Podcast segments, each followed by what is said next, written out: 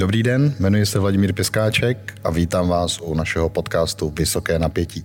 Společně se mnou je tady moje kolegyně Míša Hergetová. Ahoj Míšo. Ahoj, dobrý den. A náš host. A taky náš host Michal Šnobr, investor, analytik v energetice, investor v hotelnictví, gastronomii, i třeba zemědělství, milovník lega a taky aktivistický minoritní akcionář Čes. Doufám, že jsem to představila správně. Dobrý den. Já myslím úplně perfektní. Dobrý den. Vítám, vítáme tě tady. Já doplním, že Michal je jediný kapitalistický aktivista, kterýho já znám vůbec jako na světě. Nestydí se za to. Jinak pro diváky a posluchače uh, nacházíme se v rozvodně, která zásobuje třetinu eh, Prahy elektřinou, takže pokud slyšíte takové to jemné hučení nad náma, tak eh, to se vypnout nedá, to bychom vypli kus Prahy. Včetně metra. Včetně metra. A, a my jdeme rovnou k elektřině, protože to je naše dnešní téma. A já nemůžu začít jinak než uh, tou bombou, kterou uh, minulý týden hodil, uh, hodil energetický regulační úřad vlastně do celého Česka, když oznámil, že zvyšuje o víc než 70 uh, tu regulovanou část elektřiny, ceny elektřiny. Čekal jsi to, co, když jsi to viděl poprvé, co, jaká byla emoce tvoje?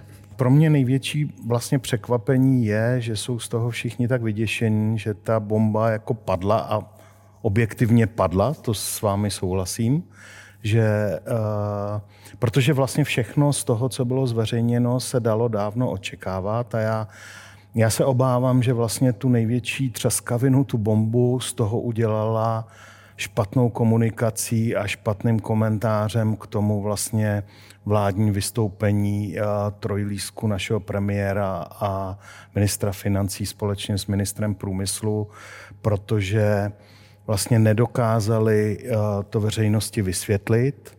A navíc myslím si, že obavy, které z toho čísla lidi mají, tak ještě zvýraznili, takže eh, pak se to rozjelo už eh, jako naplno a ty obavy trvají do den pořád. No a když to nedokázali vysvětlit, můžeš to ty vysvětlit teda, když to pro tebe evidentně nebylo překvapení, co měli říct, nebo co, co, co, má, co máme my všichni slyšet, když a... vidíme nárůst ceny 70% je dost? Nejsem politik, takže úplně uh, se nebudu snažit to vysvětlovat veřejnosti, jako měli politici. Nicméně je potřeba říct, že za prvé ten největší skok tomu udělala ta věc, že politici zrušili tu výhodu obrovskou, kterou tady měli v tom minulém roce všichni spotřebitelé, a to tím, že vláda na sebe vzala, respektive státní rozpočet na sebe vzal regulované poplatky, a na sebe vláda vzala i e, příspěvky na obnovitelné zdroje. To znamená, je to složka, která v loňském roce v té ceně elektřiny vůbec nebyla. Ale byla tam roky předtím a je tam historicky. A jediné, co se teď stalo, a to musím říct, e, že tomu kroku vlády, ten krok vlády chápu, e, tyhle poplatky vrátila na zpátek protože si uvědomuje, že nemůže nejenom tento, ale ani další roky ty poplatky táhnout ze státního rozpočtu. To je jako jedna věc.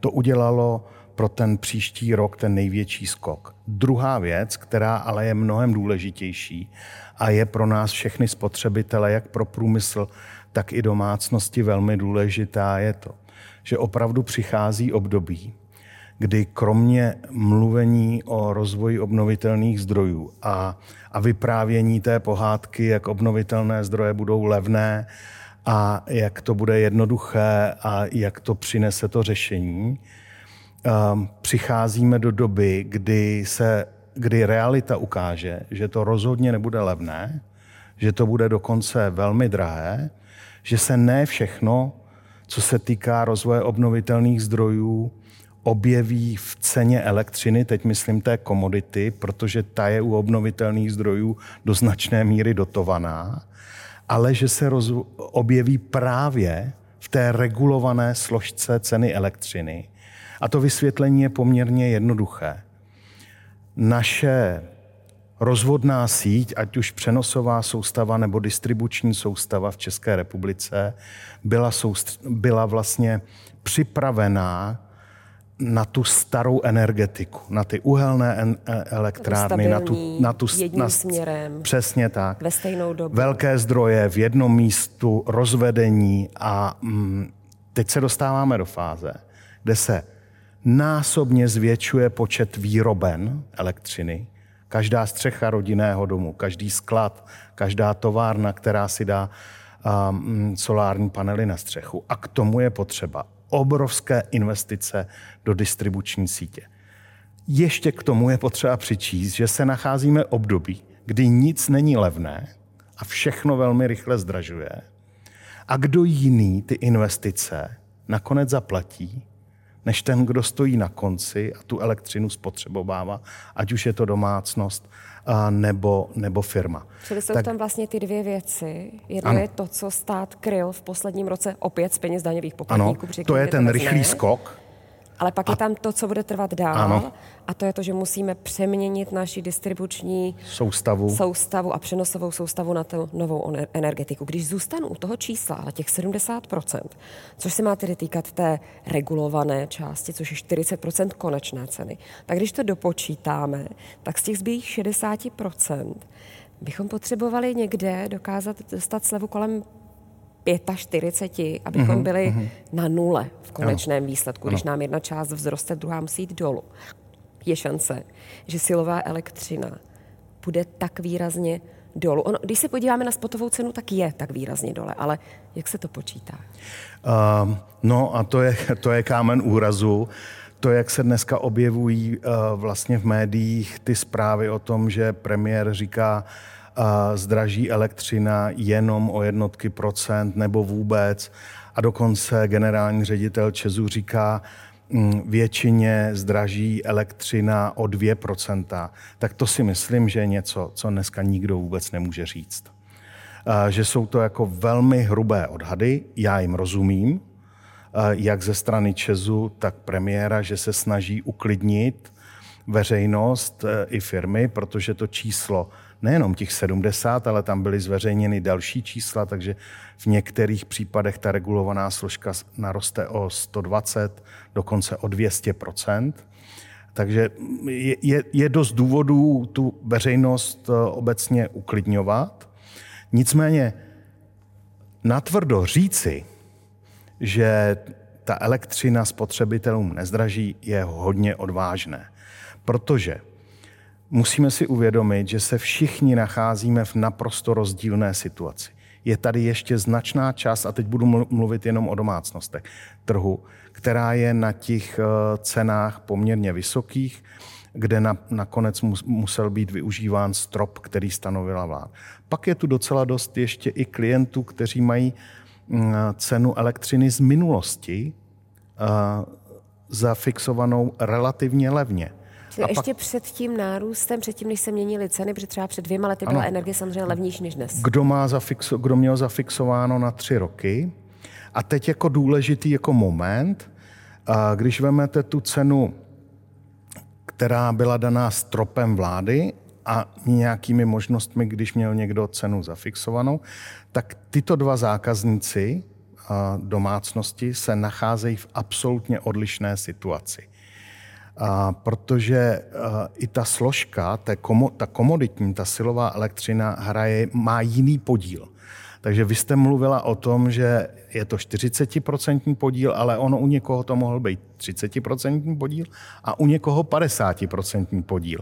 A teď do toho, přesně jak, jak jste říkala to číslo, vstupuje silová složka elektřiny, ano, Čes už dneska jako asi může říct, že v průběhu letošního roku snižoval cenu silové elektřiny pro své stabilní zákazníky tak, že by se teoreticky určitá část jejich zákazníků měla dostat k té nule, ale pak tu bude celá řada zákazníků, kterým ta elektřina zdraží mnohem více. To znamená, paušálně, obecně, takhle jednoznačně mluvit nejde a je to, myslím si, z pohledu politiků docela velké riziko. Nehledě na to, že samozřejmě žijeme v turbulentní době a cokoliv by v příštím roce, a máme před sebou další zimu, nějaké riziko ohledně dodávek plynu tady je, ceny elektřiny, ceny plynu můžou vyrazit poměrně razantně jako nahoru.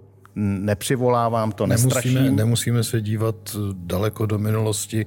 Ono stačí, když ve francouzských řekách nebude dost vody třeba, že? Těch, těch možností je poměrně jako dost.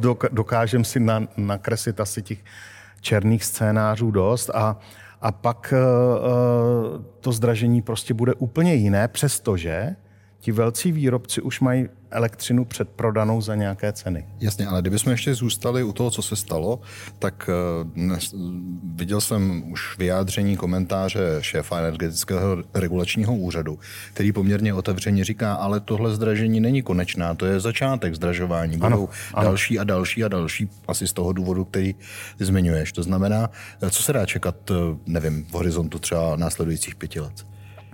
Velmi výrazně tak, jak jsme na to nebyli zvyklí, poroste právě ta regulovaná složka díky těm investicím, které se budou muset odehrát. O co rychleji budeme tlačit na rozvoj obnovitelných zdrojů, tlačit nebo dokon, lidé, lidi a domácnosti je budou instalovat sam, samozřejmě, jak bude dražší elektřina, tak bude větší motivace si ty zdroje nainstalovat. Tím se bude vytvářet stále větší tlak na ty distribuční společnosti, které budou investovat poměrně velké peníze a budou ty peníze rozpočítávat mezi všechny spotřebitelé, a tím pádem všem poroste ta regulovaná složka. Takže ta poroste mnohem rychleji, než jsme byli v těch minulých letech zvyklí. A druhá věc, kterou je potřeba si uvědomit, že jsme se touto dekádou a zejména uh, uh, rokem 2021 definitivně rozloučili s tím obdobím, kdy cena elektřiny byla kolem 30, 40, 50 eur za megawatt hodinu. Teď mluvím o té komoditní silové složce elektřiny a přehoupli jsme se do období, kde evidentně se bude pohybovat někde mezi 100 až 150 eury. To znamená v zásadě na dvoj až trojnásobku. A tohle všechno vytvoří v komplexu novou spotřebitelskou cenu energií, která bude úplně jiná, než jak jsme byli zvyklí v té minulé dekádě. Ale to není úplně tak překvapivé.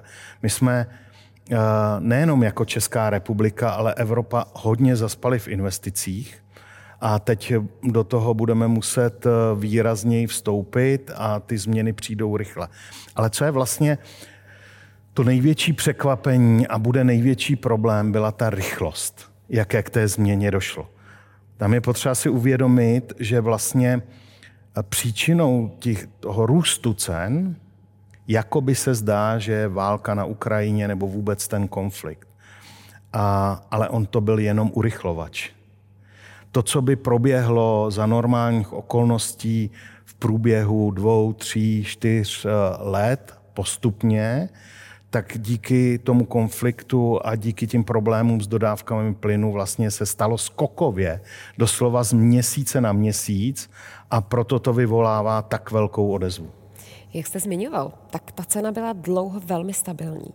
Je tohle něco, co se taky změní právě proto, že už to nebudou ty stabilní zdroje, které to budou určovat. Takže bude vůbec možné říci, budeme se pohybovat, teď to bylo ve 30, 40, teď to bude 100, až 150, už to je najednou ohromný rozdíl a mhm, rozpětí. Mm-hmm. Takže s čím se dá počítat, jak to bude určovat, jak vy si to třeba vůbec sledujete a proč si to sledujete? Jo, dobrá otázka. Dobrá otázka. Určitě si myslím, že eh, ačkoliv se teď zdá, že se ta situace na tom trhu uklidnila a že je možná, nebo je možné lépe predikovat ten budoucí vývoj, tak eh, asi teď se nacházíme jako v situaci, kdy těch velkých neznámých je před náma poměrně dost a cena může být velmi volatilní. Zrovna v těchto týdnech a, a možná poslední měsíc zažíváme období, kdy cena té, těch eh, kontraktů future jako do budoucna na rok 2024 2025 klesá. Klesá z toho důvodu, že zejména cena povolenky eh, CO2 na trhu EU ETS, kde se obchodují emise, klesla. Klesla z těch maxim, které v letošním roce byly u 100 eur za tunu, tak teď se vlastně pohybujeme někde mezi 75 80 eury za tunu a to, to má velký vliv na cenu elektřiny, protože ještě pořád a ještě nadlouho bude elektřina v Evropě, v našem regionu zejména, její cena tvořena především produkcí uhelných a plynových elektráren. Ty předurčují tu cenu. Takže uh, velmi bude záležet v následujících letech, jak se bude vyvíjet cena povolenky. Teď jde dolů, protože jsme v ekonomickém útlumu. HDP Německa neroste, HDP České republiky uh, klesá, uh, nikdo v tomto okamžiku, sazby jsou poměrně vysoko, u nás k tomu inflace a tak dále evidentní útlum, takže cena povolenky klesá. Otázka je, co bude za rok, za dva, za tři. To je první moment. Druhý moment je ta situace s plynem. Ono se teď zdá, máme naplněné zásobníky, všechno je v pořádku. Zase nechci, aby to vypadalo, že straším, ale myslím, že ten problém není vyřešen jako dlouhodobě a že teprve další zimy ukáží, jestli se to podařilo vyřešit. Snad ano, všechno směřuje k tomu, ale jakýkoliv konflikt. A, a teď už pozor, nejsme na trhu dodávek z Ruska, ale jsme na trhu dodávek skapalněného plynu z celého světa a jsme na celosvětovém trhu. Takže stačí, ať se cokoliv, kdekoliv stane na tomto trhu ve světě, tak to velmi zásadně ovlivní i ten náš středoevropský trh, zatímco dříve to tak nebylo. Jo, takže těch momentů, které se o, můžou odehrát v následujících jako letech, je poměrně dost. Do toho evidentně nám budou chybět zdroje výrobní. Pokud chceme pokud chceme odstavovat uhelné elektrárny tempem, o jakém mluví politici, tak se dostaneme do situace, že prostě nebudeme mít elektřinu. K tomu se dostaneme. A když něco není, tak je to drahé. K tomu se dostaneme, doufám, že ne teda k tomu, že nebudeme mít elektřinu, ale, ale k téhle oblasti. Nicméně, jestli ještě můžeme zůstat, eh, cílem toho našeho podcastu vlastně je pravidelnýma debatama eh, s odborníkama přinášet to téma, které my eh, s Michalou nevnímáme nejenom, že jde o cenu elektřiny, ale že je to vlastně společenské téma, jde o kompletní změnu vlastně v ekonomikách i v Evropě, která s Green Dealem přichází. Eh, tak to téma vysvětlovat i lidem, kteří se o to normálně nezajímali, protože přibývá dotazů. Mohl by si nějak popsat, já když si evropský trh s elektřinou. Já když si definuji nějaký trh, tak to má nějaké základní pa- parametry a když se podívám se svojí znalostí na evropský trh s elektřinou, tak podle mě tržního je tam snad jenom to, jak vzniká ta cena. Ale tam je tolik regulací, tolik dotací, tolik subvencí, tolik jako úprav, ještě v každé zemi jinak. Každá zem postupuje jinak rychle k různým cílům Green Dealu, by the way. Tak eh, jak vlastně funguje, nebo co, co to je ten evropský trh s elektřinou? A pak bude druhá otázka, musíme tam taky být? rozumím, rozumím. Mimochodem to je jako um, velmi častá otázka. Ale jinak moc děkuji za, za mm, to, co jsi řekl na začátku, protože já si opravdu myslím, že téma energetiky, tím, jak v tom minulém desetiletí uh, vlastně cena neustále šla dolů, já jsem to období už před pěti lety nazýval energetickou nirvánou, pro spotřebitele jako v České republice a, a, a tady v tom regionu střední Evropy. Je potřeba si připomenout, že v roce 2016 stála silová elektřina na trhu 20 euro. 20 euro. A mluvilo se o scénáři, že propadne ještě jako níže. Jo? A, tak, Já k tomu pak přidám otázku, jak by vypadaly ty ceny u nás, kdybychom nebyli v jo. tom jednotném trhu. Jo, jo, jo. Ale jo. hlavně, jak to funguje. Jo.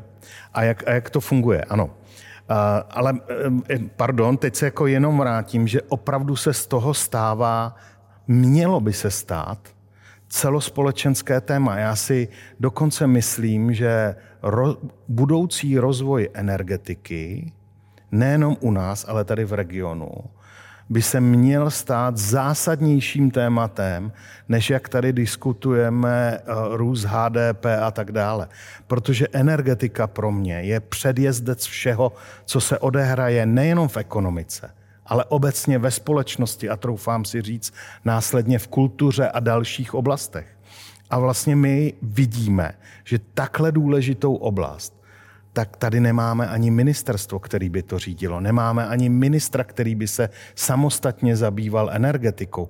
My tu máme jenom stínové ministerstvo energetiky ČES, nemáme ani úředníky, který by zastupovali zájmy spotřebitelů, nemáme vůbec, a vlastně spoléháme se na tom, co přinesou co přinesou vlastně ty velcí výrobci na ministerstvo energetiky a jak se tam dohodnou. Tak to je jenom moc děkuju za, za ten úvod, protože to bylo řečeno přesně. A teď jak to funguje?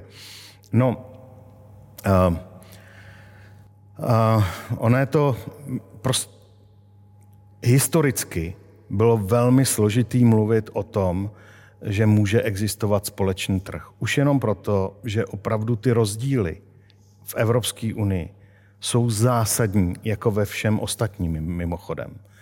Prostě my tady máme, když se to uvede uh, velmi jednoduše, Francii, která většinu energie elektri- elektrické vyrobí v jaderných elektrárnách historických jaderných elektrárnách.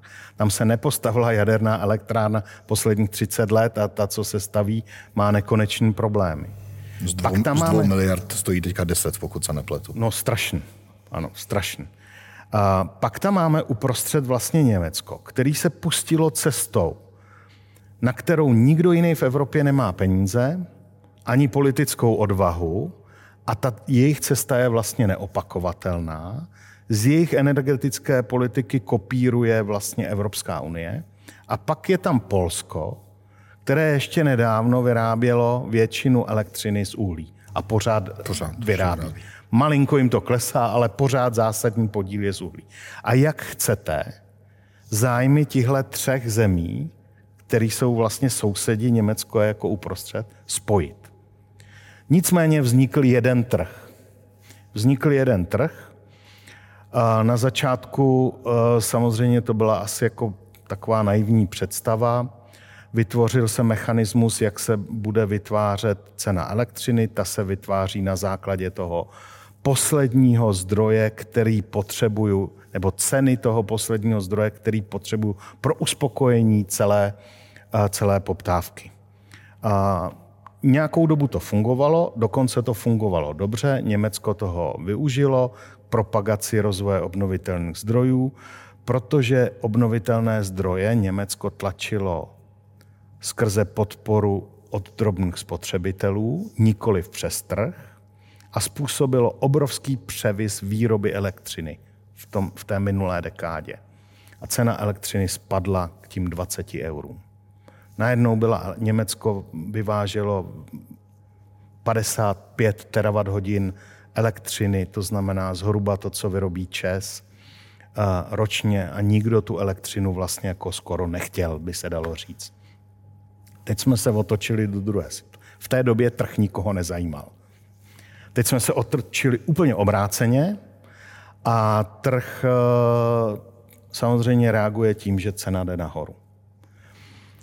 Ano, velmi často se zdá, že ideální by bylo, aby jsme se odstřihli od tohoto a užili si ještě to období, kdy vyrábíme víc, než spotřebováváme. To znamená, měli bychom zřejmě velmi levné ceny elektřiny, i když to je jenom jakoby zdání. Ale pak se ta situace taky velmi rychle může obrátit a když se od něčeho odstřihnete, tak už se zase velmi těžce vracíte jakoby na zpátek. A obecně ta evropská energetika opravdu směřuje k tomu, že opouštíme ty národní ostrůvky, ty hranice v tom smyslu, že si tady budujeme ty soběstačné jednotlivé části toho evropského trhu, i když politici každé země mluví, jak je důležité to z pohledu bezpečnosti dál držet. A vznikne tady trh, kde část toho trhu bude deficitní, část bude přebytková a ty státy si mezi sebou tu elektřinu budou posílat. Dobře. My jsme speciálně jako Česká republika uprostřed toho všeho. Takže ta naše pozice, a teď geografická, ještě se zaříznutím geograficky do Německa a vlastně Rakouska nás předurčuje k tomu, že bychom se měli stát skoro křižovatkou všech těchto přetoků zleva doprava, ze severu na jih a tak dále. Dobře, ale když to takhle popisuješ, tak bych očekával, že existuje nějaký centrální plán pro takový trh, kde, z čeho, co se bude vyrábět, aby ty přebytkové a ti, kdo budou nakupovat, se dostali do nějaké rovnováhy. Je to furt elektřina, jako to prostě to, to nenapustí, že nějaký přehrady. Fyzika. Nebo fyzika. No, fyzika. A taková věc ne, není. Že? Ne, a i kdyby nějaký centrální plán existoval, tak uh, když se podívám na ty jednotlivé národní plány, třeba začnu tím českým, ty jsou naprosto utopistický a, jako jenom i z laického pohledu nereálný. Jo? Třeba přechodu na, na OZE v Česku konkrétně. Uh, když tohle není, když není centrální plán, že ten bude nakupovat tolik a ten bude prodávat tolik, co zabrání tomu, aby jsme se dostali do situace, že všichni budou chtít nakupovat a nikdo nebude pořádně vyrábět? Nic. Centrální mozek uh, tohodle neexistuje. To je jako pravda. Uh, vlastně jsme všichni tlačeni do nějaké politiky, hlavně skrze naprosto ideologické a politické termíny. Já rozumím snaze o nějakou dekarbonizaci, já rozumím snaze o rozvoj zelené energetiky. Opravdu jako upřímně si myslím, že to je nějaká cesta. Jedinou chybu, ale zásadní, vidím v tom, že politici mají neustále nutkání a řešit pětiletky, desetiletky, patnáctiletky a dvacetiletky, což se mimochodem z politického pohledu, když jste někde čtyři roky, dělá velmi dobře a dávat plány, kde budeme za 20 let, kde budeme za 10 let, za 5 let a tak dále. Ano, když se nějaký plány dělají, mělo by to tak být, jenže za nima chybí ty propočty, kdo, jak, kdy tu elektřinu bude mít a kdo ji komu bude jako posílat. A teď jsme v období, kdy začínají vznikat v těch jednotlivých zemích problémy a ukazuje se, že vlastně ten centrální mozek neexistuje a že nakonec ty národní energetiky si budou muset pomoct sami. Z pohledu toho evropského plánu se nacházejí ve složité situaci, protože je těžké hledat v Evropě někoho, od koho bych za deset let mohl dovážet jako elektřinu. Zároveň jsme díky tím eh, ideologickým plánům, které se moc nedaří plnit, zanedbali investice posledních 20 let a teď se ukazuje, že velmi těžko eh, budeme realizovat ty investice na následujících 5 až 10 let. A možná to poslední, co nám zbývá, tak se budeme muset přikrčit a budeme muset říct, ano, ty uhelné elektrárny neodstavíme v roce 28 nebo 30 nebo 35, ale možná až v roce 40 a možná až díl a možná až v okamžiku, kdy budeme mít prostě jako náhradu. Jo, takže uh, ten problém je, že každá ta jednotlivá vláda se ocitla v rozdílné situaci a jak ty si řekl, teď do toho směs dotací, a různých podpor a to je přesně to, co, to, co tím vládám zbylo na konci, jako záchranný kruh pro tu vlastní energetiku. Když něco nejde a jsem uhelná energetika, tak musím vymyslet, jak budou ještě uhelné elektrárny fungovat dál. Když Německo teď vymýšlí, že ten rozvoj obnovitelných zdrojů nestačí a nechtějí ani jádro, ani uhlí, no tak musí vymýšlet plány, jak jako ještě víc posílit ty obnovitelné zdroje. A teď už se z toho stala jako nerovná přetlačovaná. Protože když rozhodne Německo, tak my si tady upřímně řečeno můžeme vyprávět úplně cokoliv. Já si právě říkám, jak ceny do budoucna teda vůbec ovlivní to, jak bude vypadat energetika v Česku. Jako záleží na tom? Uh, Z hlediska toho, co budeme platit? No, jako pozorujeme trend, že rozvoj uh, vlastně nových zdrojů se přesouvá do rukou státu. Myslím, že to je trend, který je poměrně jasný. Francouzi znárodnili, zestátnili největší evropskou energetiku s největším počtem provozovaných jaderných jako bloků. Poláci chtějí rozvíjet eh, jadernou energetiku snad až na 70%. Stát, státní. Do toho vlastně chtějí vykoupit uhelné elektrárny ze svých jako energetik. Maďaři už historicky chtěli rozvíjet e, jadernou energetiku a chtějí z Rusy rozvíjet a opět stoprocentně státní. Česká republika se nachází v situaci, kdy jako jediný na světě neustále tady řešíme tender, ve kterém je soukromá společnost, státní společnost, teda stát chystá nějaký podpory, dotace, financování, eh, snažíme se to notifikovat, nedává to jako vůbec eh, žádný smysl. Eh, a do toho budeme muset v následujících letech řešit. A ta otázka je přesná, jak vy jste řekla, jak udržet uhelnou energetiku dál. Protože teď si představte, že ČES je soukromá společnost. Její 70% akcionářem je stát, ale pořád je soukromá. A jsou tam další akcionáři, kteří musí trvat na tom, aby vše, co se dělalo, bylo děláno e, ekonomicky efektivně, rentabilně a tak dále. Žádný jiný hlediska pro soukromou akciovou společnost neexistují. Soukromou akciovou společnost, ať si kdo chce, co chce myslí, vůbec nezajímá bezpečnost státu a další parametry. Tam je jenom, jak by měla vydělat. Zákony dávají možnosti, jak, takou, jak vlastně soukromé akcionáře z té společnosti vyčlenit, vyplatit a tak dále, ale pokud tam budou, tak se ta společnost nějak musí chovat. A teď si představte, že cena elektřiny spadne a ta soukromá společnost řekne, nám už se nevyplatí, aby fungovaly uhelné elektrárny. My na nich reálně proděláváme, protože povolenka CO2 je drahá. V tom okamžiku zavře. Kdo donutí tu soukromou společnost, aby je nezavíral? Stát a jakým způsobem, že najde zase nějaký dotační mechanismus, jak to zaplatí té soukromé společnosti, aby ta uhelná energetika vydělávala.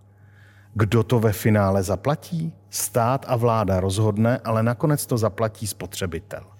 A to je pořád jako dokola. Což ale to, co ty popisuješ, se děje v Německu a bude se dít v Německu, to není nějaká virtuální hra. Jako to je ale vlastně, je to další krok. Je to způsob, ty totiž jenom ještě k téhle otázce. Eh, jeden pohled je ten, který popisuješ, ale druhý pohled je taky to, že eh, nějaké zdroje musí vykrývat ty zdroje, které nejsou tak stabilní. A, ano, ano. A tu, tu, ty nemáme vůbec. Ty nemáme vůbec. Pro jistotu. Ty nemáme vůbec. Zatím máme to uhlí. Máme, máme to uhlí. Máme to uhlí. Vlastně se tady už několik politických vlád zabývá jadernou elektrárnou, což podle mě, mého názoru, jako vlastně ne, že by nebylo důležitý, ale je svým způsobem až druhý problém v řadě, protože my tady děláme tender na jeden blok eh, jaderné elektrárny Dukovany v místě, kde čtyři fungují. Prioritou by mělo být prodloužit životnost těchto čtyř. Pokud ale se dostaneme do stavu, že rozjedeme jeden nový a budou fungovat čtyři staré, tak může přijít riziko, že něco z těch starých nebude moc fungovat, protože nebude dost vody na chlazení, přestože jsou studie, ale byly studie, které ukazovaly, že dost vody nebude, pak se předělali, aby se ukázalo, že dost vody bude a tak dále. Tím chci říct, že ty jaderné elektrárny budeme rádi, když se dostaneme do situace, že ty, které máme, budeme schopni do budoucna nějak nahradit. Ale to, co je podstatné, my budeme muset eh, k rozvoji obnovitelným zdrojům, který nejde zastavit, můžeme se bavit o tempu, a tak eh, postavit plynové elektrárny, paroplynové elektrárny a tak dále. A nemáme nic. Ani nestavíme, ani nemáme projekty, ani to není připravené. K tomu, k tomu se dostaneme určitě. Já jenom ještě, abych jsme dokončili, bavili jsme se o tom, jak to v té Evropě funguje. Ty si pak zmiňoval, že vlastně nakonec se ty státy vrací k nějakému národnímu plánování vlastní výroby, protože když jsme se připravovali s Michalou, tak vlastně jsme se bavili o profesoru Bartovi, který jako velmi přesně popisuje, že elektřina nebo energie je to klíčové pro pády a rozvoje civilizací. To znamená, státy se dostávají do situace, kdy pro své vlastní občany nemůžou garantovat, že tady uh, ta rozvodna bude mít co rozvádět. Energie může znamenat pád naší jo. civilizace. A ano. ta klíčová otázka, kterou my v těch prvních dílech chceme klást, ptáme se i v průzkumech a děláme na to, eh, sbíráme nějaká data, je, eh, máme teda být neostřižení od toho trhu, to si říkal, že nejde, ale být schopni kdykoliv pokrýt vlastní výrobou naši poptávku, to znamená být soběstační energeticky, nebo se máme, jak zmiňují někteří, stát cíleně tou, tou ekonomikou, která dováží tu elektřinu prostě odinut. Mm, no, eh, já myslím, že takhle v Česku je rozhodnuto. Eh, my už vlastně jsme jako zaspali do té míry. Pořád ještě vyrábíme víc, než spotřebujeme. Ano, ale eh, pokud budeme plnit ty plány a budeme odstavovat elektrárny uhelné tak, jak máme naplánováno, tak se dostáváme do situace, kde už vlastně nejsme schopni v čase ty odstavované elektrárny nahradit, tím pádem se dostáváme dříve nebo později se dostaneme do situace, že budeme závislí z části na nějakém dovozu. A pak je otázka, jestli to tak má být trvalé. Ano, ano, trvalé. ano. Jestli se nám to třeba i nezalíbí a pak nebude najednou problém, protože se něco stane, a nebo jestli si možná pořád uvědomujeme, že nechceme, aby se nám to zalíbilo a chceme být připravení na ten moment, kdy se něco stane. Je tam ta šance, že bude to období dovozní závislosti jenom krátké? Měla by být ta šance, nebo měli bychom chtít, aby pokud se tak stane, aby to bylo jenom po nějaké období. To je to, o čem už jsem mluvil, že jedna věc, že se energetika vnímá evropsky, v tom smyslu jaké zdroje preferujeme a tak dále. Ale na druhé straně, na té národní úrovni, pak stojí před veřejností ten politik a ten musí vysvětlit lidem cenu elektřiny a musí jim uh, případně vysvětlit, proč jim od sedmi večera do devíti nešla elektřina. Jo? A to je ten zásadní problém a tam pak budou muset vznikat ty rozhodnutí. Já bych byl s tím dočasným dovozem relativně klidný, kdybych viděl, že ten rozvoj obnovitelných zdrojů v Německu a v okolních zemích jde tím tempem, jak oni si plánují. Ale upřímně řečeno jako, ukazuje že nebude se, odkud dovážet. že nejde. Že nejde a že v čase se může stát, že opravdu nebude odkud dovážet. Respektive bude, budeme moci dovést z Německa elektřinu v době, kdy ale vůbec nebudeme potřebovat, ani ji nebudeme chtít dovést, ale v okamžiku, kdy ji budeme potřebovat, tak ji nebude mít ani Německo. A to je ten jako problém. Vlastně dlouhou dobu se tady mluvilo o tom, že energetiku změní koncepty skladování. Ať už formou baterií, a nebo formou uh, energetických médií, plynu, zásobníků a tak dále. Ale zejména ty baterie se ukazují jako velmi drahé a pokud skladovat, tak vlastně spíše se ukazuje, že to je koncept na krátkodobější skladování. Opravdu. Tak všichni pořád vzývají vodík. A, a vodík eh, energetické médium Nicméně je, to je jako s obnovitelnými zdroji a z toho, jak jsme vyděšeni, že poroste cena regulované složky a ta poroste, protože se bude muset investovat do mm, rozvoje distribuční sítě. A pokud mluvíme o vodíku, ano, proč ne, ale pak si musíme říct, že ten vodík bude neskutečně drahý a infrastruktura vodíková bude něco stát a ve finále to nejde něk... poslat vodík tudy, kudy posíláme zemní plyn, to se musí všechno upravit. Němci částečně jako to míchají, my ne, ale uh, tak, uh, tak nebo jinak bude to stát peníze a zatím to ukazuje na peníze, kde já si troufám říct, že speciálně ta střední a východní část Evropy to není vůbec schopná unést finančně. A jenom se zastavím, pak budeme dál, ale vlastně, vlastně vodík je toho dobrý příklad. Eh, hledali jsme s Michalou eh, příklad, když tedy hm, politici říkají, odstavíme uhelné elektrárny ještě dřív než Němci, ideálně 230, eh, šéf Česu říká, možná už 26 se mi to nevyplatí, nebo 27 a tak dále. To znamená, uh, OK, tak musíme mít ty substituty, o kterých ty mluvíš.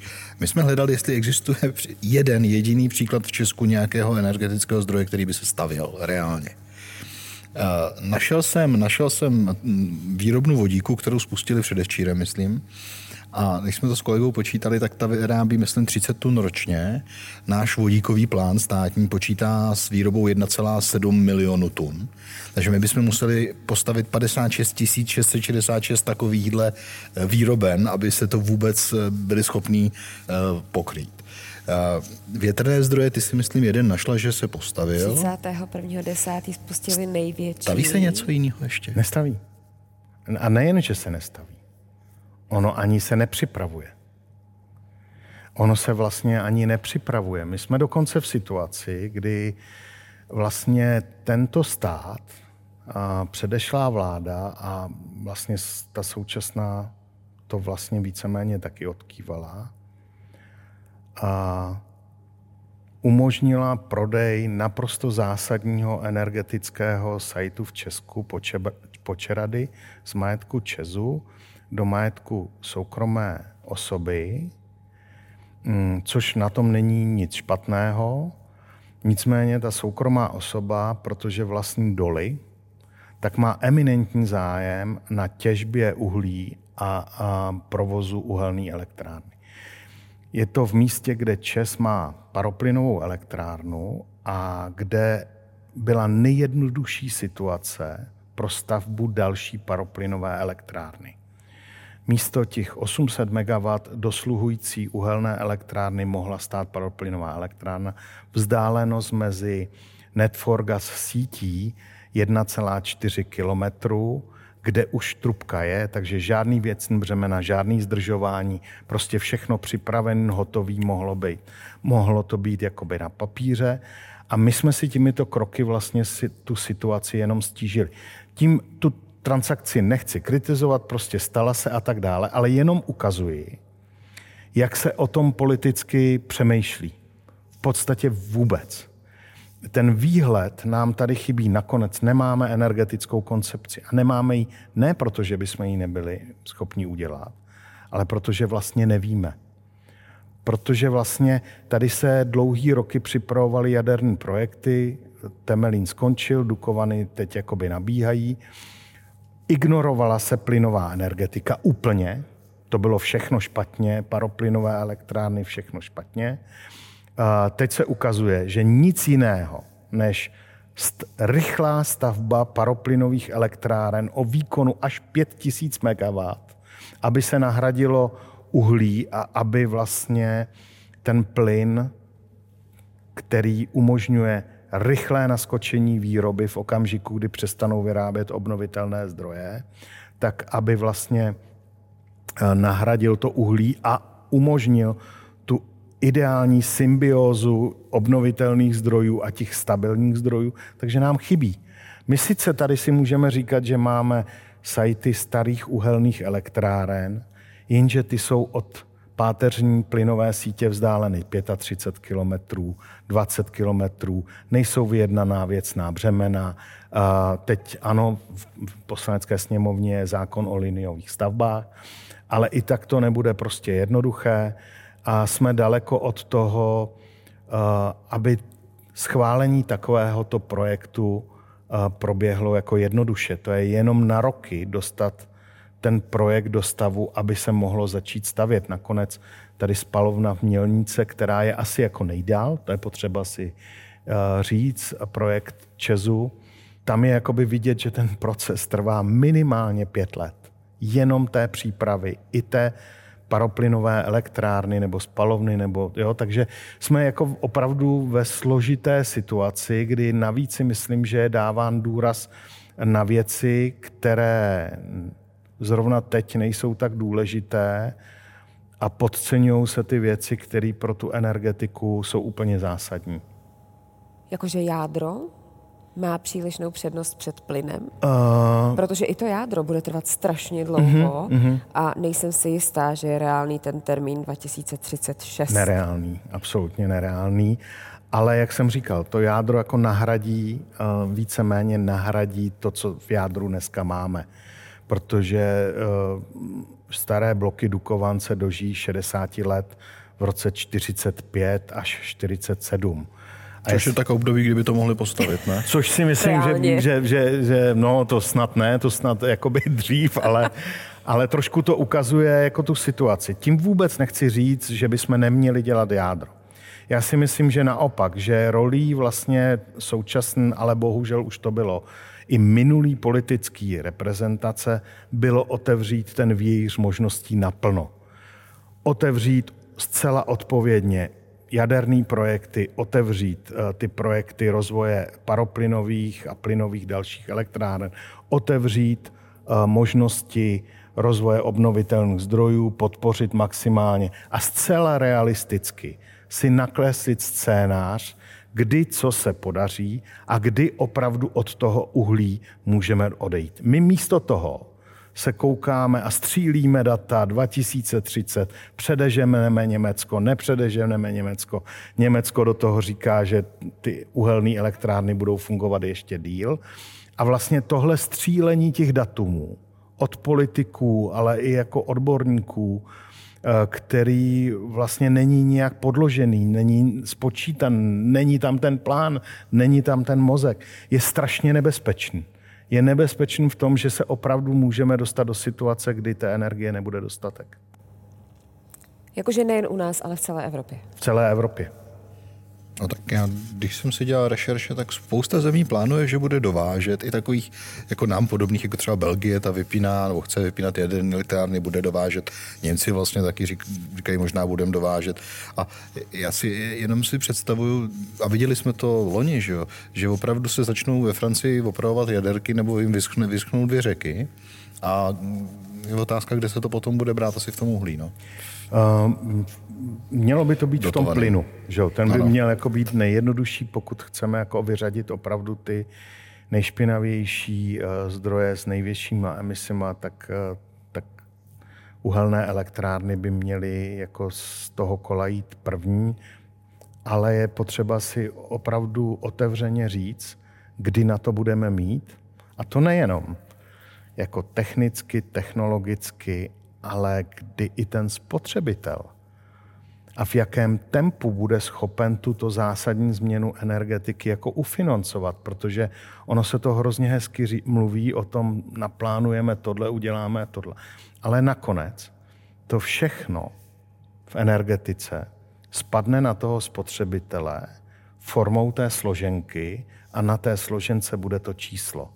A to je to, proč říkám, že energetika je předjezdec všech dějů, protože my tady dneska diskutujeme něco, co ovlivní společnost v dalších 10-20 letech. A podle mého názoru se tomu nedává ten důraz. Dobře, uh, pojďme, buďme trochu konkrétní, jestli můžeme.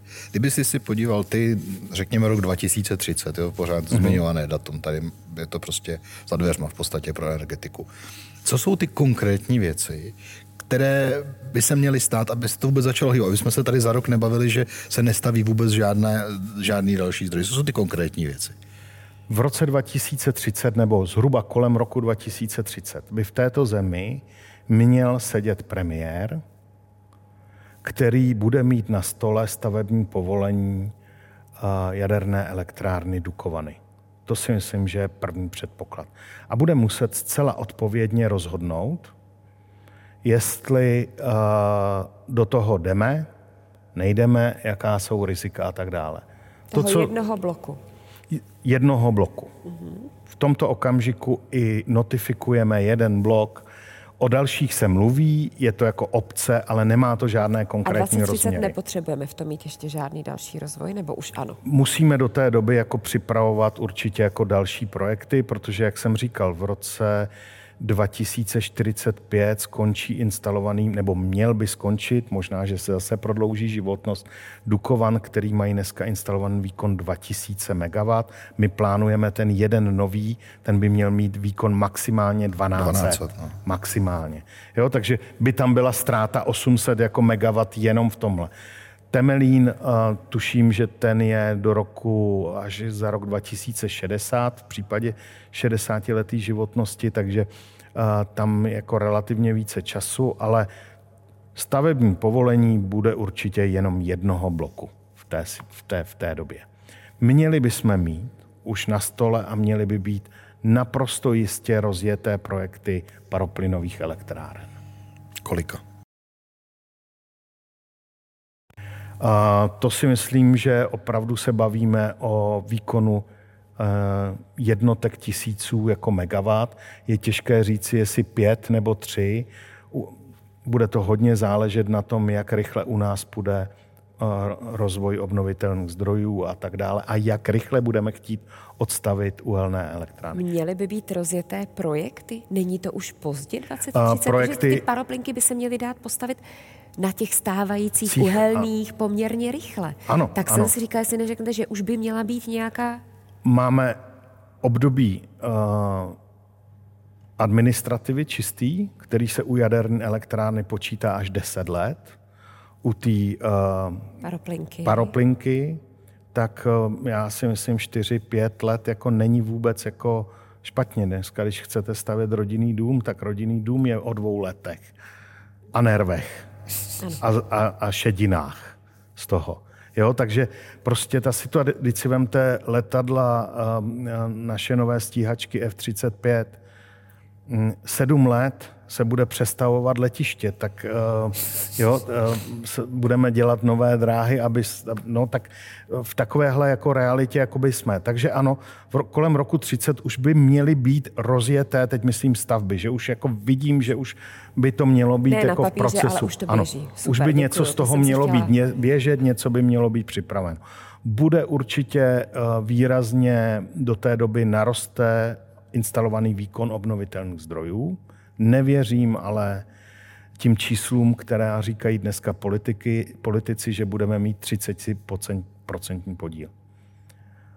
Respektive 30% podílu jde dosáhnout, pokud by jsme celkovou výrobu snižovali. Jo? Je to taky Ale cesta, no? to vzhledem k očekávanému nárůstu spotřeby elektřiny, tak eh, ten podíl vlastně proti dnešku by měl být jako ještě jako rostoucí mnohem víc, takže Dobře, ale to, to sebou nese, když se podívám na to, jak vypadají a mám známy, kteří eh, se živí tím, že se snaží postavit jak větrné, tak solární elektrárny a když mi popisují to, čím prochází, to, je, to, to si člověk připadá jak úplně v blázenci. To znamená, eh, v té době, kterou ty popisuješ, budou muset tyhle ty procesy být jiné, jinak nebude stát nic. Nebudou jiný. Ne, nebudou jiný. Ne, já, já, já se právě... Já Takže budeme jako, stavět větrnou elektrárnu 12 let, jo? Já se opravdu jako obávám, že jako nejsme schopni tady tu změnu učinit. Navíc, když vidím, jakým způsobem se dneska to projednává v poslanecké sněmovně v rámci toho liniového zákona, že vlastně ti politici nejsou ani schopni a to mají většinu v poslanecké sněmovně, vládní politici, se otevřeně postavit za ten uh, návrh zákona a veřejnosti ho uh, představit, diskutovat to. A ty zásadní věci, které by měly znamenat ty změny, se tam dostávají přílevky po přípomínkovém řízení, prostě opravdu jako strašidelnou cestou, která jenom ukazuje, jaký jsme v téhle oblasti příštipkáři. Eh, jo, a to, ať se na mě nikdo nezlobí, to je vlastně ostuda. Ostuda té politické scény. Tak pokud nejsme ani tyhle zásadní věci řešit otevřeně, a vidíme jedinou cestu v tom, že je budou nějaký poslanci tajně Pokutně. Eh, nosit do poslanecké sněmovny, aby to nikdo neviděl, aby bylo proběhlý připomínkový řízení, aby se k tomu někdo nemohl. To prostě není ta cesta, jak bychom ten stav mohli napravit. A, a omlouvám se politikům, kteří v tom mají prsty, ale, ale tohle není ta cesta. Takže se obávám, že to nepůjde tak rychle. Nakonec nedávno jsem uh, a je to naše dědictví, je to naše historické dědictví. A nedávno jsem byl na prohlídce a kasematech, na těch, doufám, že to říkám správně, na Vyšehradě v těch mm-hmm. chodbách. A tam průvodkyně moc hezky vyprávěla, jak probíhala vlastně ta stavba. Kolik už v té době, kdy se vlastně to stavělo, kolik v tom bylo korupce, kolik se tam toho ztratilo, jak dlouho to trvalo, než vždycky Vídeň něco schválila a, a tak dále. byla tam postavená brána, do který eh, vlastně se nedalo vstoupit, takže se jako obcházela. Prostě je to naše dědictví, tohle sem do téhle části Evropy patří. Ta složitá administrativa, myslím, že tohle nepůjde jako zlomit úplně tak jednoduše, zvlášť pokud to děláme tím způsobem, jak, jak děláme. No. Kdyby se dva dny nesvítilo a nenabíjeli telefony, možná tak si myslím, že vznikne úplně něco jiného, než eh, se v energetice jakoby mluví. Jo? Já si nejsem jist, že kdyby tohle nastalo, že si to lidi jako spojí úplně s tou energetikou, že se obávám, že by to mělo úplně jiný třaskutej jako efekt. Ta energetika opravdu jak už jsem řekl, nemá ministerstvo, nemá konkrétního ministra, nemá vlastně nic, přitom je nejdůležitější. Je strašně zanedbaná. Nemá ani počet úředníků na tom MPO, který by odpovídali tomu, na co se v následující dekádě chystáme. Je to jako strašlivá škoda a strašlivá chyba, že tohle necháme jen tak téct a koukat se na to. A bohužel to bude dál uh, komplikovanější a komplikovanější tenhle stav změnit. Jakou roli by v té budoucí energetice měl podle vás hrát ČES? No, eh, my jsme to jako nakousli. Já se obávám, že opravdu v té Evropě přichází to období, eh, kdy eh, energetika se stane natolik důležitou, natolik zanedbanou a natolik do budoucna nejasnou a natolik investičně náročnou, že vlastně v rámci Evropy nezbyde tím národním vládám a nakonec i Evropské mm, unii a komisi si přiznat, že nám nezbývá nic, než trošku přiložit do toho plíživého tempa zestátňování energetiky jako obecně. Jakože tam nebude prostor pro soukromé? Bude, ale v úplně jiné, úplně jiné dimenzi. Uh, já, já jsem přesvědčen, že jaderná energetika dnes bez uh, absolutní účasti státu, ne takových těch jako pseudo-českých uliček, ale absolutní účasti státu jako fungovat. Ukazuje se, že i v České republice bude muset stát zásadním stu, eh, způsobem vstoupit do toho přerodu uhelná energetika, plynová energetika plus OZE. Ne ve smyslu, že by to nutně musel zestátňovat, ale uh, z pozice toho dirigenta, který bude říkat, ano, do téhle doby ještě uhelky, ale uhelky zavřeme, až když budeme mít postavenou a zprovozněnou první plynovku a tak dále. Takže toho jako dirigenta, že ta role státu se zásadně změní. Přijdou investice do distribuční soustavy, přenosové soustavy a tak dále. A to bude finančně velmi náročné. Ono je potřeba si uvědomit, že prosperita celé Evropy, ekonomická, je postavená na tom, co se v energetice vybudovalo v 70. 80.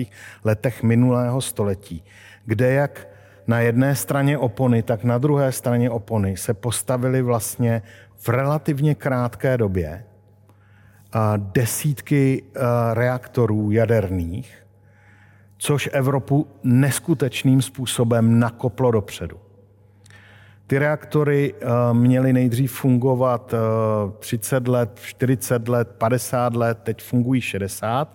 Vlastně prodlužujeme to, co se povedlo v tom minulém století. Stále z toho žijeme, speciálně Česká republika. Ale když se podíváte na zpátek na posledních 20-30 let, tak jsme neudělali vůbec nic. Vůbec nic. Kromě jako drobných projektů ocířili jsme uhelné elektrárny, připravili někde, postavilo se pár obnovitelných zdrojů, ale neexistuje tady projekt, který by neexistuje ani taková strategie a takový scénář, který by nakopl tu Evropu a jednotlivý země způsobem, jako se to stalo v tom minulém století. A není nic jiného než energetika, co může vlastně zase ekonomicky a společensky a kulturně a tak dále posunout ten náš světadíl dál. A když se kouknete, jak to teď v Evropě jde, tak ano, bude bezva, že budeme mít víc, větší podíl obnovitelných zdrojů. Ale bude tady období, kdy to bude neskutečně ekonomicky náročný ten přerod jako zvládnout. A nejsem si jist, že si to všichni uvědomujou hrozně mě jako vadí, když tady přijde generální ředitel Česu do veřejnoprávního rozhlasu a řekne, že elektřina z jaderných elektráren bude za 70 nebo 100 euro. Eh, já chápu, že myslí, že to bude horem dolem dotovaný jakoby ze státu. Ale to vyvolává naděje, který vůbec neodpovídají realitě energetiky. Eh, to odcházím od toho, že Čes je obchodní společnost a jeho generální ředitel by něco takového nikdy neměl říct, protože to je v podstatě jako zázrak. On jako vlastně přichází s energetickým jako zázrakem. Jo. Eh, tím, ale vůbec teď nekritizuju ten jeho výrok, jenom říkám, že to ukazuje, jak strašně daleko jsme od té reality, co nastane. A pak tady přijde ERU, a řekne, že regulované složky se zdraží o 70% a je z toho naprostá jako bomba, která i vypadá, že může ohrožovat jako politiku a tak dále. Jo. Tvému boji s Česem ještě se dostaneme, já bych jenom, jestli můžu, ještě jednu věc k těm jaderným elektrárnám. Ty si, když jsme se ptali na vizi 230, tak jsi to zmínil jako první. Měl by být na stole prostě projekt tady minimálně Dukovan, nebo minimálně Dukovan. Já když se podívám po Evropě, tak ano, e, asi protože eh, se prostě nějaká racionálnější část eh, politiky trochu dostává, eh, dostává i do popředí, tak vlastně jaderná energetika podle mě zažije obrovskou renesanci, nebo minimálně se to část zemí to plánuje, francouzi, my, Němci odchází, polovina Poláci. To znamená, najednou by byl asi nejlepší business case udělat si firmu na stavbu jaderných elektráren. On nech moc není na světě, ale když jsem se před nějakou dobou bavil s paní Drábovou, tak jsem se jí ptal, jako mm, nenašel jsem v rešerši jediný projekt v Evropě, který uh, jaderný, který by se stavěl od toho boomu, který si zmínil, který by nebyl řádově dražší a řádově později. Podle mě neexistuje jeden. Neexistuje, neexistuje. A existuje to v zemích, kde když někdo začne protestovat, tak uh, už je to poslední, co v životě udělali. Přesně Tam, ano. To znamená, uh, dává nám tahle historická zkušenost vůbec jako nějaký právo nebo kredit říkat, teď to bude jinak? Že když slyším ministra průmyslu říkat, že v roce 33 nebo kdy bude stát, prostě budou stát Dukovany v zemi, která staví 16 km dálnic ročně. Eh, no, teď si to vlastně odpověděl ne, ale, za mě. Dobře, ale uh, ne. jinak. Co by se muselo stát, co by se muselo stát, aby uh, s tvojí znalostí energetiky, aby se ty jaderné zdroje teďka po té Evropě najednou začaly stavět jako v 60. letech? 70. Já myslím, že prostě to už je naivní si myslet, že se to stane. To už je prostě nemožné. Jsme v jiné době, platí jiný zákony, jiný pravidla, mnohé jsme si jako zpřísnili, ceny jsou jinde, funguje trh úplně jinak. Myslím si, že něco takového e, vlastně není možné. Proto podle mě i jakoby vznikla vlastně Eh, ten náhled na tu budoucí energetiku, obnovitelné zdroje a tak dále a tak dále, to vyvolalo to obrovské nadšení už někdy před 15 lety, kde se Evropa do tohohle pustila po hlavě. A teď se ukazuje, že ten plán nebude tak jednoduchý jako zrealizovat, že to bude mít své náklady a, a že ta doba bude mnohem delší. A obecně já jsem jako zase k tomu boomu jaderných elektráren vlastně strašně skeptický, protože ono je to dokonce um, nejenom tak, že se jako nestaví nebo úspěšně se, nebo co je úspěšně. Uh, mimochodem, poslouchal jsem teď paní Drábovou, uh, mluvila o tom, jaká je vlastně Eh, jak chyba, že se ukončil tendr jaderné elektrárny Temelín v roce 2015, tuším 16 nebo tak nějak. Že by nám to stavili Rusové teďka. Já jenom jako bych rád jako podotknul, že ta situace byla taková, že nebyl finanční model státu. Čes věděl, že to nemůže postavit sám, to už bylo zřejmé v té době. To znamená, jako to byl moment číslo jedna a druhé finalisti byly společnosti, který tady nabízeli blok za 12-14 miliard eh, euro. A, a byl to, EDF bylo vyřazený a byl to americký Westinghouse a ruský Rosatom. Americký Westinghouse poté mu zkrachoval projekt ve Spojených státech VC Summer, ten samý, s tou samou cenovou nabídkou. Tam zůstalo v železe a v betonu zalitých 10 nebo 12 miliard dolarů a ten blok se nedostavěl. Následně zkrachoval i sám Westinghouse, takže Bůh ví, jak by ten projekt dneska jakoby vypadal. A, a druhý finalista byl Rosatom, a tam jenom vidíme, jak vypadá projekt jaderné elektrárny Pakš v Maďarsku. Začali ho v podstatě plánovat ve stejné době, utekly roky a pořád eh, se vlastně nic neděje a v dnešní situaci České republiky si těžko dovedu představit, že by se v tom dalo pokračovat. A to opět jako neříkám, že bych kritizoval, jenom říkám, že eh, rizikovost a složitost jaderné energetiky je právě v tomhle předvídání na 10-20 let dopředu a to je strašně těžký. Takže EDF je skutečně má pravdu, když říká, že jsou jediný, kdo jako staví. No, je to z tohohle pohledu pravda. Nicméně EDF eh, tady chce stavět eh, jaderný reaktor, který nikde na světě nestojí. Je to prototyp o výkonu 1200 MW. Oni nikde, nikdy takový neexistuje, nestojí, nestaví se nic takového. A velmi podobně eh, je, jsou na tom Korejci. A jediný, komu stojí, tak jsou v podstatě američani, nebo se jako dokončuje. Uh, jo, a teď zase mluvíme v těch rozvinutých částích jako světa. A druhá věc je potřeba říct, že ano, ukázalo se, že ty ceny jsou trojnásobné proti tomu, co se projektovalo na začátku. A krásná ukázka, která je v České republice zcela ignorována, to, jak funguje stavba jaderné elektrárny, je Hinkley Point v Británii. Poslední aktivní, reálný projekt s chodou okolností EDF v Evropě. Začal v roce 2012, původní cena byla 14 miliard liber.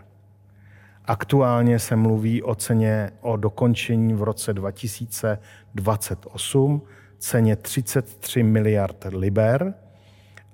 Garantovaná cena pro ten projekt metodou Contract for Difference, mimochodem stejnou, začala někde na 115-120 eurech na megawatt hodinu dnes eh, se bude blížit 150 mm, a není dostaveno.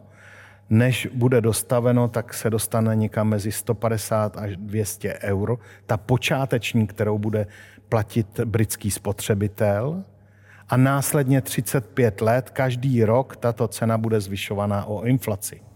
Čili naznačuje nám tohle budoucnost To cen? je realita toho, jak vypadá komerční projekt stavby jaderné elektrárny v Evropě.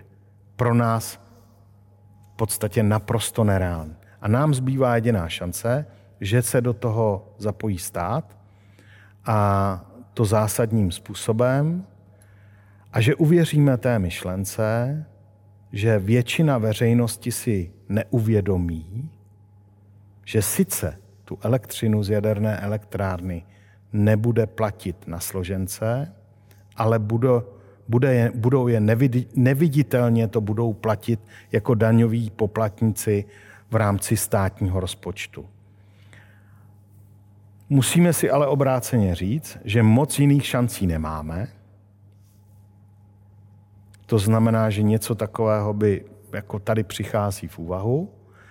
Je potřeba, aby konečně nějaký politik vystoupil před veřejností a řekl, že nová jaderná elektrárna bude velmi drahý zdroj, který ale nezbytně potřebujeme a, že se na to musíme připravit, že ty ceny budeme platit.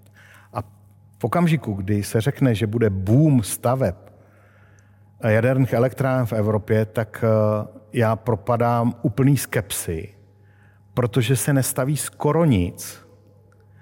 Roky se nestavilo a nedovedu si představit, jak ten boom teď bude probíhat. On by to ani neměl kdo stavět. Nemá to kdo stavět. Ani kdo provozovat. Nejsou v podstatě vůbec kapacity na to, aby kdyby dneska všichni, kdo chtějí stavět, začali stavět, tak si stoupnou do fronty a bude se tam stát jako v 70. letech tady u nás na banány. Prostě není, kdo by to postavil, kdo by to jako reálně potom jako odehra. A tohle všechno se v Česku speciálně v Česku, zametá pod koberec. Jako kdyby neexistoval. Jako kdyby nebyl projekt eh, Westinghouse ve Spojených státech zkrachovaný a trojnásobně prodražen. Jako kdyby se to samé neopakovalo ve Finsku, ve Francii. Jako kdyby se to neukázalo na projektu Hinkley Point jako v Británii, kde se říkalo, už je to nový projekt, máme zkušenosti, tam se ukáže, že se to zlevní, ono se ukazuje, že se to naopak zdražuje a tak dále a tak dále tohle vlastně je největší chyba, která se v české energetice dělá, že si nejsme schopni říct na rovinu a zcela upřímně, jak to bude vypadat. A čím víc si budeme v energetice malovat ty omalovánky, které si evidentně malujeme, tím ty důsledky pro veřejnost a spotřebitele průmysl budou horší. Já, jestli můžu, já už jsem zmínila ten čes. Eh, proč kritizujete vedení Česu, společnosti, která vám vynesla a vašim dalším partnerům obrovský peníze? Co dělá špatně? Uh... Nebo možná, co by mělo dělat jinak a kde by podle vás ta firma mohla být teda? Jo, jo, jo. Uh, já dva pohledy musím jako k tomu říct. Uh, my jsme tady mluvili o tom evropském trhu. Mm-hmm. Podívejte se na Čes na zpátek. Čes uh, před deseti lety a před patnácti lety je Čes dnešní.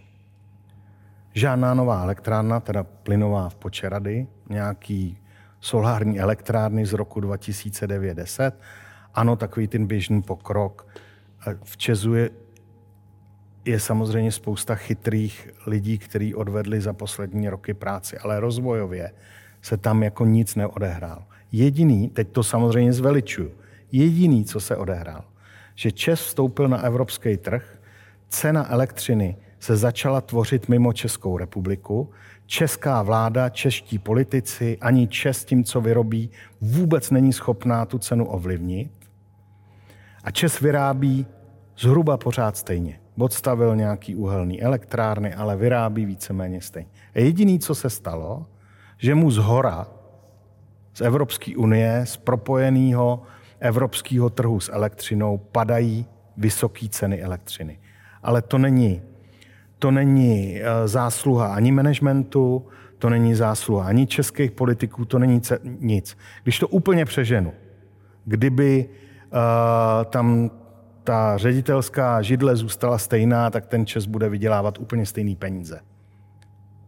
Důležitý je, aby v Česu byli ti lidi, kteří rozumí provozu elektráren, umí je opravit v úvozovkách, eh, upgradeovat, eh, odsířit a, všech, eh, všechno tohle. Ale zbytek, finanční výsledky toho Česu jsou úplně mimo kontrolu toho vedení. A co se stalo za poslední roky? Je tam spousta zmařených investic. Čes začal generovat obrovské peníze a ty peníze se použily na projekty, které se nakonec ukázaly jako velmi problematický a nakonec vlastně po mnoha letech Turecko, jihovýchod Evropy, Albánie a tak dále. Někdy je Čes rád, že z toho vůbec dostane ty peníze, který do toho dal. Někdy o Turecku se radši ani nemluví a tak dále. Jsou tam... Jako o Bulharsku.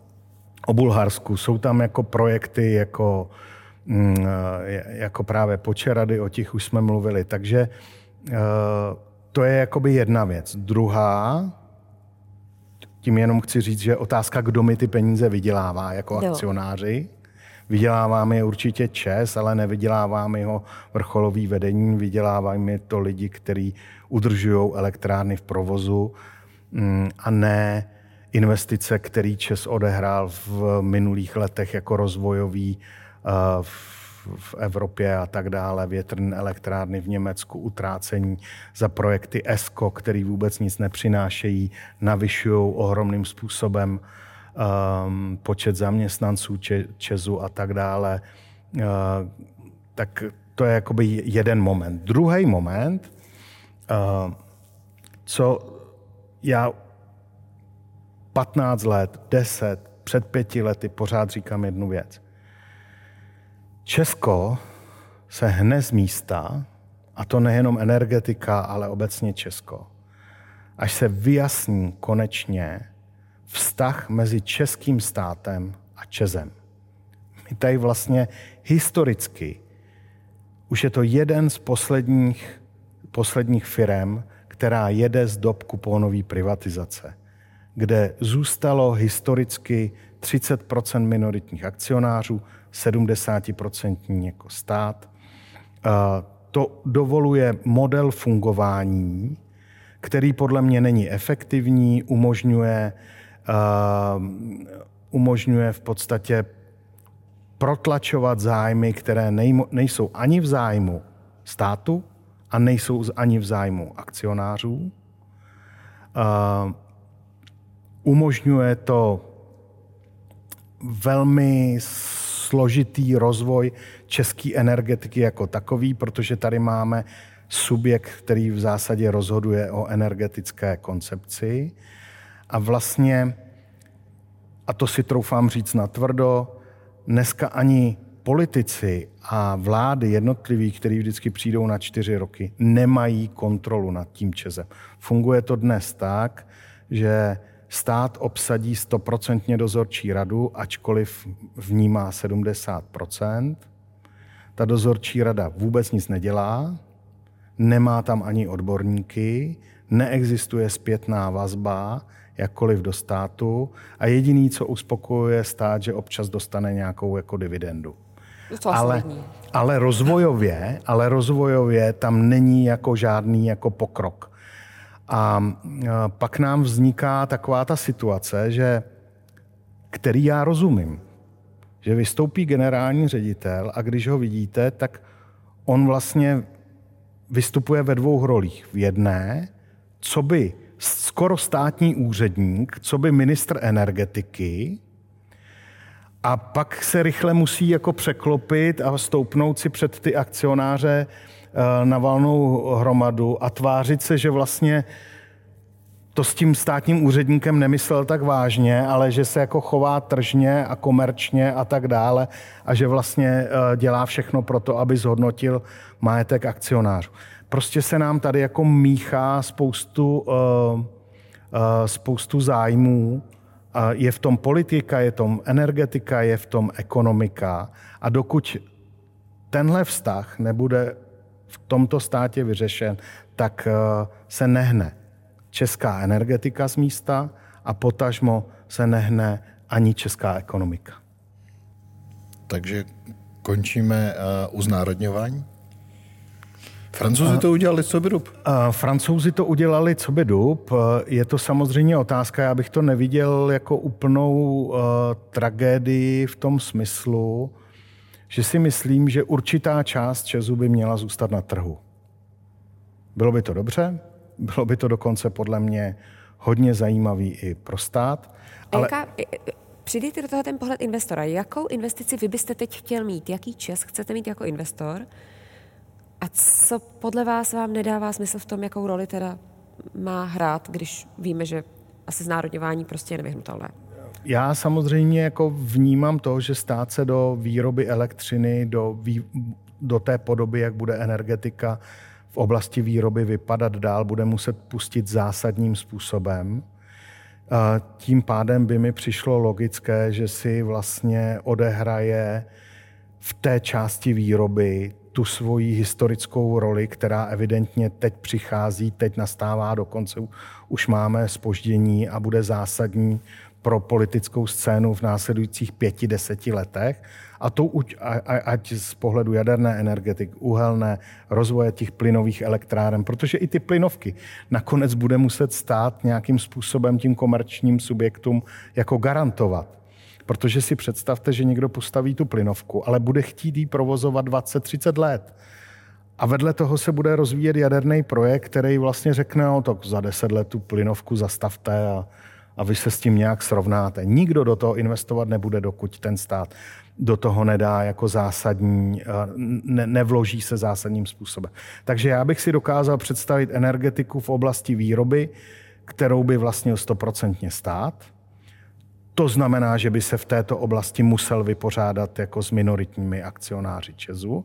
A vedle jsou tam části, který můžou zůstat nadále soukromí, což je právě ta regulovaná oblast, to znamená distribuce a tak dále, což jsou energetickým úřadem řízený v podstatě věci, regulovan, stát na to má vliv, jaká je ta cena, jak se to počítá, jak se to promítá do koneční ceny. Jsou tam obnovitelné zdroje, jsou tam právě ty služby v oblasti eh, energií a tak dále.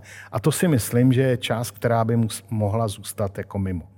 A celá otázka zůstává jenom taková. Jestli má stát zestátnit celý čes a pak vzít tu část a prodat ji na trhu, anebo má to rozdělit dopředu a zestátnit jenom tu část a tu část nechat na trhu. To je technikálie. Na to jsou asi právníci větší odborníci. Finále podle mě je takové, že z prodeje té regulované části a té další části, té komerční části Česu, která by mohla, z prodeje této části by stát mohl získat víc peněz, než by musel zaplatit za to, aby se stal stoprocentním vlastníkem. Je to úplně jednoduchý, je to logický, je to, uh, pomohlo by to energetice, pomohlo by to rozvoji uh, výroby, pomohlo by to i té oblasti distribuce. Bohužel se obávám, že, a vidím to naprosto reálně, že na to chybí politická odvaha v této zemi. Francouzi to udělali, Poláci to udělali, v podstatě to postupně udělají všichni. U nás na to prostě chybí politická odvaha, protože se víc řeší, kdo je minoritním akcionářem, kdo má jakou informaci nebo nemá jakou, kdo to má jak spočítaný, místo toho, aby se hledělo na tu energetiku jako takovou. A já jako investor se upřímně přiznám, že do té akcie jsem investoval právě proto, že už jsem před pěti nebo deseti lety mm, tušil, že to, co se dnes děje v energetice, se prostě je, je před námi definitivně. Že, že prostě tomu se ne, nelze vyhnout a že tahle situace jako nastane. Samozřejmě to, co jsem asi pocenil, je, že politik je schopen se na tu věc podívat racionálně evidentně není. A to je ten základ toho, eh, že se tady budeme brodit v bahně ještě dlouhý roky. No. Takový pozitivní konstatování na závěr, že? to my moc rádi takhle pozitivně končíme teda. Ale... Děkujeme, děkujeme a mm, uvidíme samozřejmě, ještě mě napadlo, když jsi říkal, že je tam jedna otázka, na tom závěru je tam druhá otázka, to je ta cena, že jo? Jo. to je ta druhá. To je ta cena, otázka, ale to je vlastně teda, určená zákonem. Ono je určená zákonem, vlastně s, s těmi podmínkami zákonů se tady v Česku vyrovnalo stovky společností, včetně těch, co byly obchodovaný jako na burze, jak jsem říkal, Čes už je vlastně takový poslední zbytek kuponovky. Jo. Tady vlastně většina těch podniků už si našla akcionáře, už tam došlo k vyvlastnění, už, už prostě došlo k nějakým odkupům, nastaly nějaký procesy. Ano, jsou tam nějaký soudní spory o, o cenu a tak dále, ale to je všechno dáno zákonem. Mm, mm, takže je jenom potřeba udělat ten krok. Proběhlo to v Unipetrolu, proběhlo to v Outu, proběhlo to v mnoha velkých zásadních společnostech pro Českou republiku. Ale v tom největším, který to nejvíc potřebuje a který se dostává čím dál tím víc eh, v tomto směru do slepé uličky, to neproběhlo a je to hrozná škoda a vlastně eh, to zdržuje celý ten proces. Jen jeden krok stranou ze slepé uličky nám chybí, tak uvidíme, kdo jo. ho udělá. Díky. Děkujeme. Já děkuji, že jsem měl možnost takhle obšírně o té problematice mluvit. To se moc často nestává. Děkuju. My děkujeme i vám, že se díváte. Příště uh, přijde Svatopluk Vnouček z Čepsu, další odborník na energetiku.